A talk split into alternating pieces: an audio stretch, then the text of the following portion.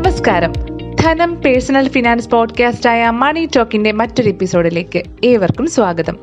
ഇന്നത്തെ പോഡ്കാസ്റ്റിൽ പറയുന്നത് ഹെൽത്ത് ഇൻഷുറൻസിൽ പ്രീമിയം കുറയ്ക്കാനുള്ള അഞ്ച് വഴികളാണ്. ചികിത്സാ ചെലവുകൾ വർദ്ധിച്ചു വരികയാണ് അല്ലെ?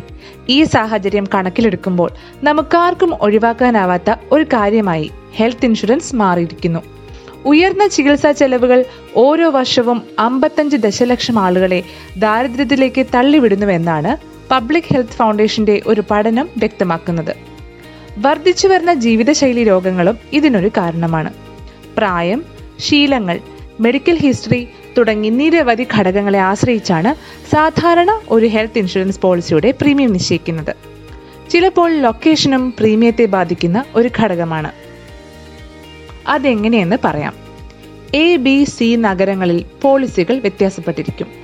മുംബൈ ഡൽഹി പോലുള്ള മെട്രോ നഗരങ്ങൾ ആണ് എ കാറ്റഗറി. കൊച്ചി പോലുള്ള സെമി മെട്രോകൾ ബി. മറ്റ് നഗര ഗ്രാമീണ പ്രദേശങ്ങൾ സി എന്നും തരംതിരിക്കപ്പെട്ടിരിക്കുന്നു. ഇങ്ങനെ മൂന്ന് സോണുകളായി വിഭജിച്ചാണ് ഇൻഷുറൻസ് കമ്പനികൾ ഹെൽത്ത് ഇൻഷുറൻസ് പോളിസികൾ വിപണനം ചെയ്യുന്നത്. സി സോണുകളിലുള്ളവർക്ക് മറ്റ് രണ്ട് സോണുകളിലും ചികിത്സ തേടുന്നതിന് കോ പേയ്മെന്റ് ബാധകമാണ്. അപ്പോൾ എയിലും ബിയിലും ചികിത്സിക്കാൻ സാധ്യതയില്ലാത്ത ഒരാൾക്ക് സിയിൽ മാത്രം ഇൻഷുറൻസ് എടുത്താൽ മതിയാകും. പ്രീമിയത്തിൽ വലിയ വ്യത്യാസമാണ് ഇതുണ്ടാക്കുന്നത്. അതേപോലെ ബോഡി മാസ് ഇൻഡെക്സ് പല ഇൻഷുറൻസ് കമ്പനികളും ഇപ്പോൾ നോക്കാറുണ്ട്. അതായത് ഉയരത്തിന് ആനുപാതികമായ തൂക്കം നിലനിർത്തിയില്ലെങ്കിലും പ്രീമിയം ഉയരാൻ ഇടയാകുമെന്നർത്ഥം. ഇതേപോലെ ഒരു ഹെൽത്ത് ഇൻഷുറൻസ് പോളിസി എടുക്കും മുൻപ് ചില അത്യാവശ്യ കാര്യങ്ങൾ ശ്രദ്ധിക്കേണ്ടതുണ്ട്. പ്രീമിയത്തിൽ വലിയ കുറവ് വരുത്താൻ സാധിക്കുന്ന അത്തരം അഞ്ച് കാര്യങ്ങളാണ് ഇനി പറയാൻ പോകുന്നത്. ശ്രദ്ധിച്ചു കേട്ടോളൂ. ഒന്നാമതായി ഫാമിലി ഫ്ലോട്ടർ പ്ലാൻ തിരഞ്ഞെടുക്കുന്നതിന്റെ ആവശ്യകതയാണ്. ഒറ്റ പോളിസിയിൽ കുടുംബത്തിലെ മുഴുവൻ ആളുകൾക്കും ഇൻഷുറൻസ് സംരക്ഷണം ഉറപ്പാക്കുന്ന പോളിസിയാണിത്. ചെറുപ്പക്കാർ കൂടുതലുള്ള കുടുംബങ്ങൾക്കാണ് ഈ പോളിസി കൂടുതൽ പ്രയോജനകരം.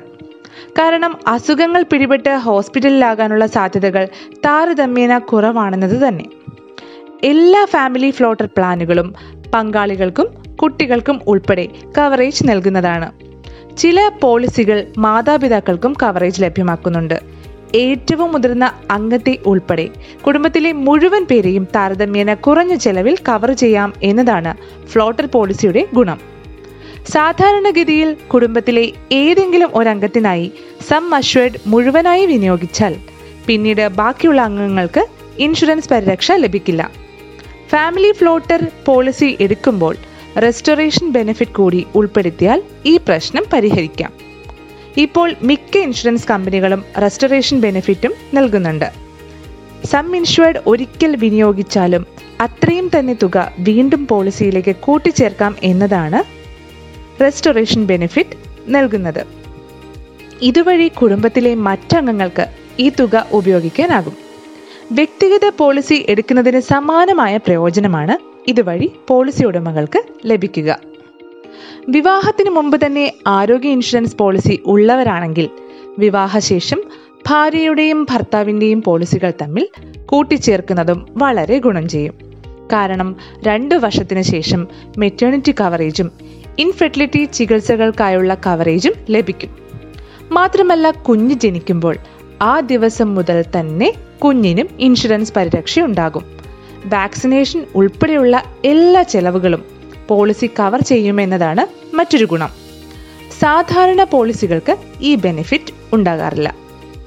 രണ്ടാമത്തെ പ്രധാന കാര്യം വോളണ്ടറി ഡിഡക്റ്റബിൾ ഉയർത്തുക എന്നതാണ്.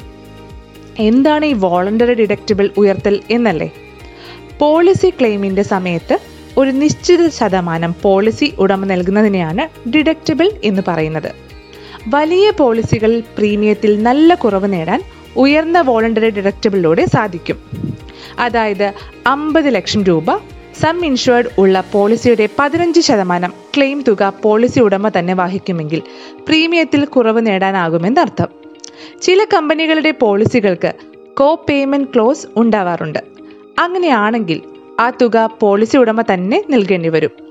അല്ലാത്ത പോളിസികളിൽ പോളിസി ഉടമയ്ക്ക് എത്ര ശതമാനം നൽകാനാകുമെന്ന് സ്വയം തീരുമാനിക്കാം ഏണിംഗ് കപ്പാസിറ്റി കൂടുതലും ക്ലെയിം വരാനുള്ള സാധ്യത കുറവുമാണെന്നതിനാൽ ചെറുപ്പക്കാരായ പോളിസി ഉടമകൾ ഇരുപത്തഞ്ച് ശതമാനം വരെയൊക്കെ കോ പേയ്മെന്റ് വഹിക്കുന്നതാണ് നല്ലത്. പ്രായമാകും തോറും ഡിഡക്റ്റബിൾ കുറച്ചു വരണം. ഇനി പറയുന്നത് നോ ക്ലെയിം ബോണസുകളെ കുറിച്ചാണ് മൂന്ന് വർഷം ഇൻഷുറൻസ് ക്ലെയിം ചെയ്യാത്ത പോളിസി ഉടമകൾക്ക് ഇൻഷുറൻസ് കമ്പനികൾ നൽകുന്നതാണ് നോ ക്ലെയിം ബോണസ്. അനാവശ്യ ക്ലെയിമുകൾ ഒഴിവാക്കാനുള്ള ഒരു ഇൻസെന്റീവാണിതെന്ന് പറയാം. നോ ക്ലെയിം ബോണസ് ഉപയോഗിച്ച് ഹെൽത്ത് ഇൻഷുറൻസ് പ്രീമിയം ഉയർത്താതെ തന്നെ അധിക കവറേജ് നേടാനാകും. അതിനാൽ ഹെൽത്ത് ഇൻഷുറൻസ് പോളിസി വാങ്ങുമ്പോൾ കമ്പനി നോ ക്ലെയിം ബോണസ് നൽകുന്നുണ്ടോ എന്ന് ഉറപ്പുവരുത്തിയിരിക്കണം. പോളിസി ദീർഘകാലത്തേക്ക് എടുക്കുന്നതും പ്രീമിയം കുറയ്ക്കാൻ സഹായിക്കും. അതെങ്ങനെയെന്നല്ലേ പറയാം. സാധാരണ ഹെൽത്ത് ഇൻഷുറൻസ് പ്രീമിയം വാർഷികമായാണ് നമ്മൾ അടയ്ക്കുന്നത്. എന്നാൽ മികച്ച ചില ഹെൽത്ത് ഇൻഷുറൻസ് പ്ലാനുകൾ മൂന്ന് വർഷത്തേക്കുള്ള പേയ്മെന്റ് ഓപ്ഷൻ നൽകുന്നുണ്ട്. മൂന്ന് വർഷത്തേക്കുള്ള പ്രീമിയം ഒരുമിച്ചടയ്ക്കുകയാണെങ്കിൽ ഹെൽത്ത് ഇൻഷുറൻസ് പ്രീമിയത്തിൽ കാര്യമായ വ്യത്യാസമുണ്ടാവും.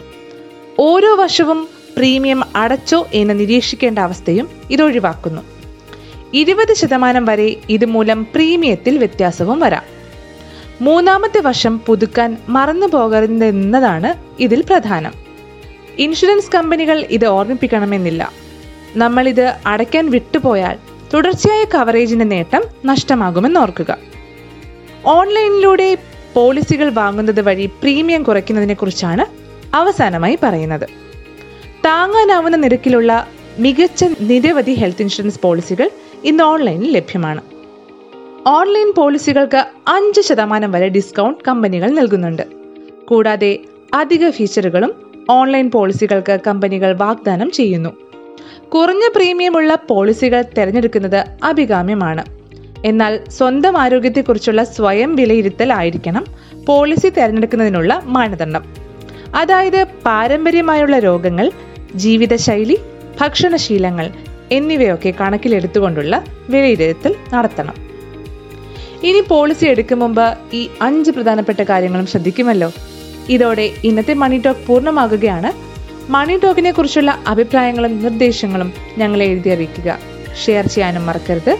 This is Rakhi Parvathi signing off നന്ദി.